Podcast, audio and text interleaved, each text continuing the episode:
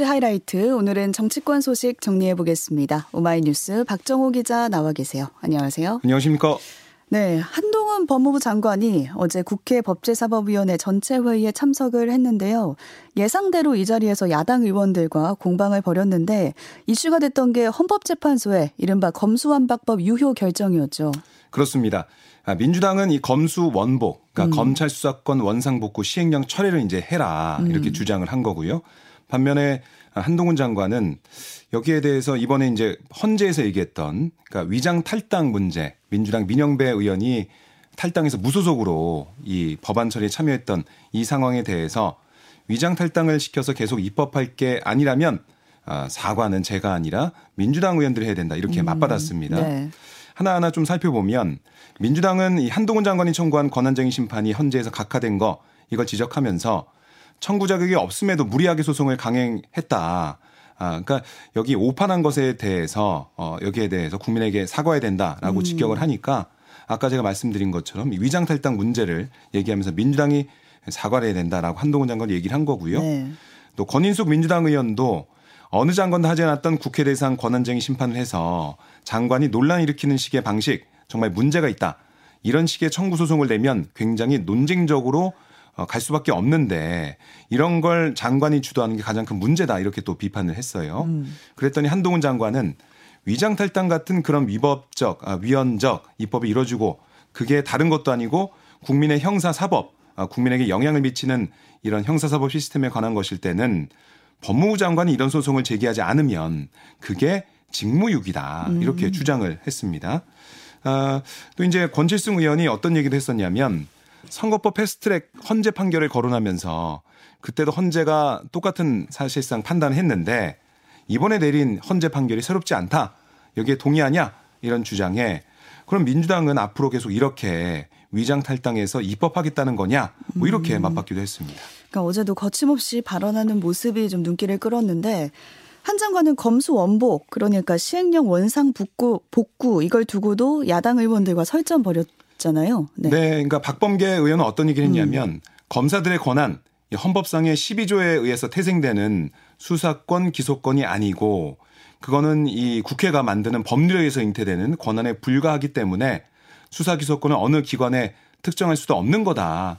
그러니까 이 헌법 재판소의 판단에 따르면 이 검사의 이런 권한 지금 갖고 있는 권한은 헌법에서 나온 게 아니다 이런 얘기 한 거예요. 음. 어, 그런데 한동훈 장관이 얘기한 그러니까 검찰 수사 가능한 범위로 마약, 조폭, 깡패, 뭐 위증, 무고 이런 걸 못하게 돼 있었는데 이걸 다시 이제 원복한 거다라고 얘기를 했는데 박범계 의원은 근데 왜 그런 수사권 원복한 수사권 중에 왜 직권남용이나 허위 공문서 작성이나 일부 선거법 위반 범죄는 얘기하지 않냐?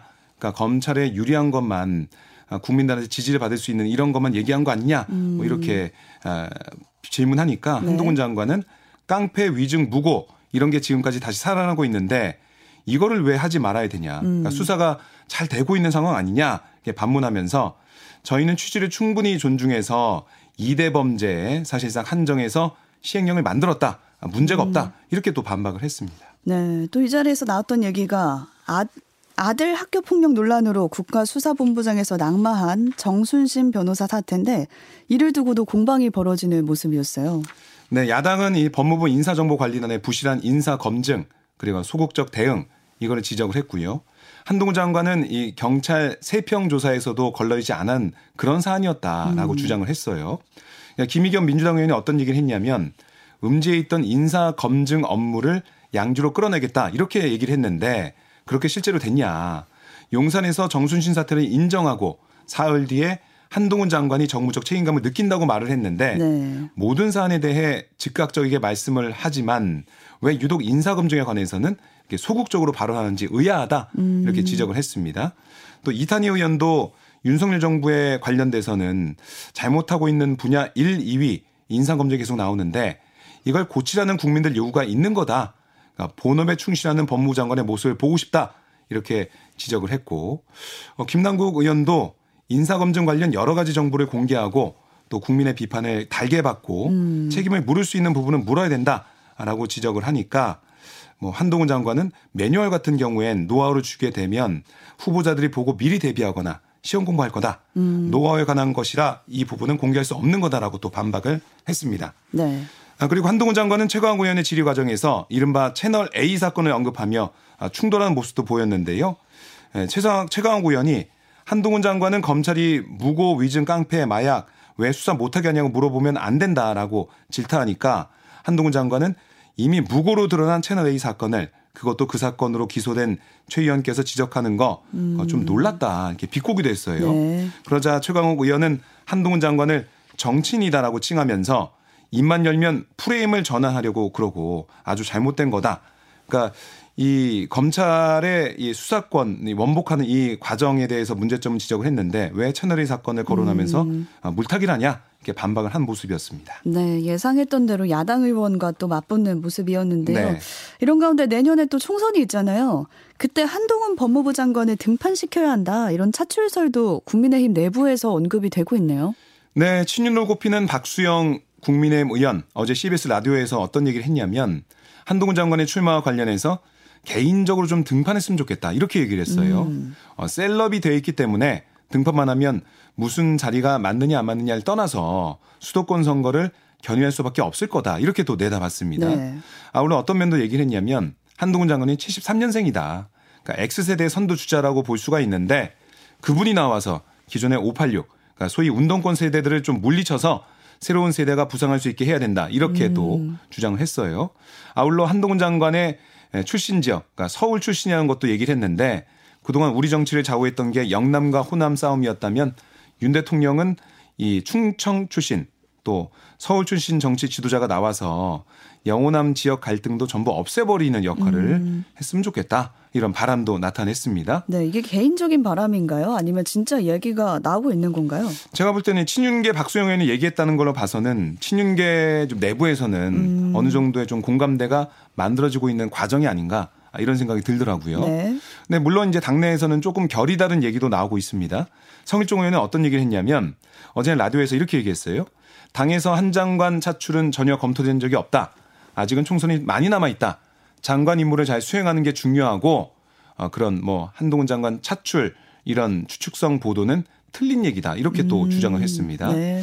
어쨌든 이 국민의힘 내부 분위기를 좀 보면 내년 4월 총선에 수도권 승리를 놓고 우려 섞인 전망도 안팎에서 나오고 있거든요. 네. 그러니까 그런 분위기를 좀 바꿔줄 카드 이게 어떻게 보면 어제도 그렇고 한동훈 장관이 국회에 나와서 야당 의원들과 설전을 벌이면 또 관심이 음, 집중이 되고 그쵸. 또 팬들도 많이 생기고 뭐 이런다는 얘기를 여권에서 하고 있거든요. 결국에는 총선에서 한동훈 장관의 역할이 필요하다 음. 이런 얘기가 앞으로 좀 계속 나오지 않을까 아, 이런 생각이 듭니다. 네, 다음 소식 넘어가 보겠습니다. 윤석열 대통령이 우종수 경기 남부 경찰청장을 제2대 국가수사본부장으로 임명을 했는데요. 관련 소식 자세히 좀 정리해 볼까요? 네. 아, 지난달 25일 검사 출신 정순신 변호사가 아, 자녀 학교 폭력 문제로 낙마하면서 시작한 이 국수 본부장 공석 사태. 음. 이게 뭐 30일 만에 일단락이 된 그런 상황이죠. 네, 그렇죠. 그동안 뭐 내부 어, 승진이냐, 그 내부에서 발탁이 되는 거냐, 아니면은 또 외부 공모하는 거냐, 여러 가지 이 얘기가 있었는데 윤희군 경찰청장이 계속 고민하다가 최근 내부 인사를 선발하고 결정하고 이 우청장을 대통령실에 추천했다 음. 이렇게 보시면 되겠습니다. 네. 그러니까 인선 절차가 한 달 이상 소요되는 외부 공모를 할 경우에는 이 공석 사태가 장기화할 우려가 음. 있고 또 경찰 출신 보부장을 원하는 이 조직 내부 분위기가 있거든요. 좀 감안했다라고 볼 수도 있고요. 또 정순신 변호사 사태 때문에 지금 전직 검사 같은 외부 인사들이 이 국수본부장 지원에 소극적이었던 게 아닐까라는 음. 그런 여러 가지 점도 좀 영향을 줬다라고 볼 수가 있을 것 같습니다. 네. 그러니까 윤행우 청장이 어떤 얘기를 했냐면 어, 이 우종수 신임 국수본부장 아, 치안 행정 전반에 대한 이해가 높고 투철한 공직권과 합리적인 업무 스타일 이걸로 조직 내에서 신망이 높다라는 얘기를 했어요. 또 균형 잡힌 시각과 적극적 소통으로 경찰 수사 조직을 미래지향적으로 이끌 적임자다. 추천 이유를 강조했습니다. 네, 우종수 신임 본부장에 대해서는 이런 평 나오더라고요. 일선 수사부서 경험을 두루 갖춘 수사 전문가다라는 이야기 나오는데 어떤 사람인가요? 네, 서울 출신이고요. 어, 성균관대를 졸업했고 행정고시 특채로 어, 지난 1999년 경찰에 입직을 했습니다. 뭐 이후 서울 용산 경찰서장, 경찰청 인사 담당관, 행정안전부 치안정책관, 뭐 서울 경찰청 수사부장, 아, 경찰청 과학수사관리관, 경찰청 차장 역임을 한 거고요. 음. 또 특히 눈에 띄는 부분이 서울 경찰청 수사부장이던 2018년 아, 드루킹 댓글 여론 조작 수사를 지휘하기도 했습니다. 음. 그리고 경찰 입직 전에는 행정안전부의 전신인 총무처에서 1년 또 국정원에서 3년 2개월 근무한 부분도 좀 눈에 띄는 좀 이색적인 부분이고요. 음. 어쨌든 이 국수본부장이 되면서 어, 전국 18개 시도 경찰청장과 경찰서장은 물론 3만 명이 넘는 전국 수사 경찰을 지휘하게 된 거예요. 그래서 경찰 수사와 관련해서는 경찰청장보다 더 큰 영향을 갖는 자리다라고 볼 수가 있겠는데 어제 기자들과 만난 오신임 본부장 이렇게 얘기했습니다. 경찰 수사에 대한 국민의 높아진 기대에 부응할 수 있도록 3만 5천여 명의 수사 경찰과 함께 최선을 다하겠다. 또 앞으로 국수본이 일선 경찰에 대해 수사 지도 기능을 강화하는 방향으로 나아가야 할 거다. 이렇게 얘기를 했고 네. 이 내일 윤 대통령한테 임명장을 받거든요. 어, 내일부터 2년의 이 국수본부장 임기를 시작할 예정입니다. 네, 낙마도 있었고 또 누가 될지 말도 많았던 자리에 우종수 신임 본부장이 앉았습니다. 다음 소식 가보겠습니다. 백현동 개발비리 의혹을 수사하는 검찰이 당시 성남시에서 로비스트 역할을 한 김인섭 전 한국하우징기술 대표의 측근이죠. 김모 씨의 신병 확보에 나섰다고요? 네, 어서 어제 이제 영장 심사가 있었는데요. 기각이 됐습니다. 음.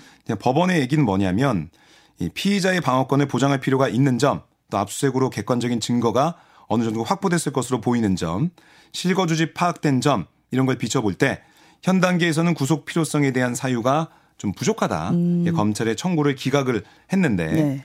이 검찰이 지금 두고 있는 혐의는 두 가지입니다. 그러니까 하나는 이 백현동 개발 비리 의혹 관련된 그 로비스트 역할을 한 김인섭 전 대표 어, 측근으로서 음. 역할했다. 뭐 이런 거고요. 뭐 이거는 그동안 많이 들으셨게 들으셨을 거니까 네네. 네. 아, 이거 좀 논의를 하고 또 다른 혐의가 위증 혐의예요. 그러니까 이 김 씨가 민주당 이재명 대표의 이른바 검사 사칭 공직선거법 위반 사건 재판에서 위증을 한 혐의를 받고 있습니다. 음. 그러니까 이 대표는 2002년 변호사 시절에 분당 파크뷰 특혜 분양 사건을 취재하던 PD와 짜고 검사를 사칭한 혐의, 이 공무원 자격 사칭으로 기소돼서 벌금 150만 원형을 확정받았거든요. 네. 당시 이 PD는 검사를 사칭해서 김병량 이 성남시장을 취재를 했습니다. 음. 근데 이후 이게 이제 왜 또 다시 불거지게 됐냐면 2018년 경기도지사 후보자 시절에 그때 토론에 참석을 해가지고 이재명 대표가 방송사 PD가 검사를 사칭했고 난 사칭하지 않았다 이런 취지로 얘기를 했어요. 음. 허위사실 공표 혐의를 어, 받고 재판에 넘겨졌는데 김정양 전 사장의 비서 출신 네. 김 씨가 네, 지금 목 상태가 좀 안 좋아서 양해를 부탁드립니다. 원래 목이 굉장히 좋으신 분인데 오늘 새벽이고 또 목 상태가 좋지 않은 관계로 양해 부탁드리겠습니다. 지금 김 씨 얘기하고 있었죠? 네.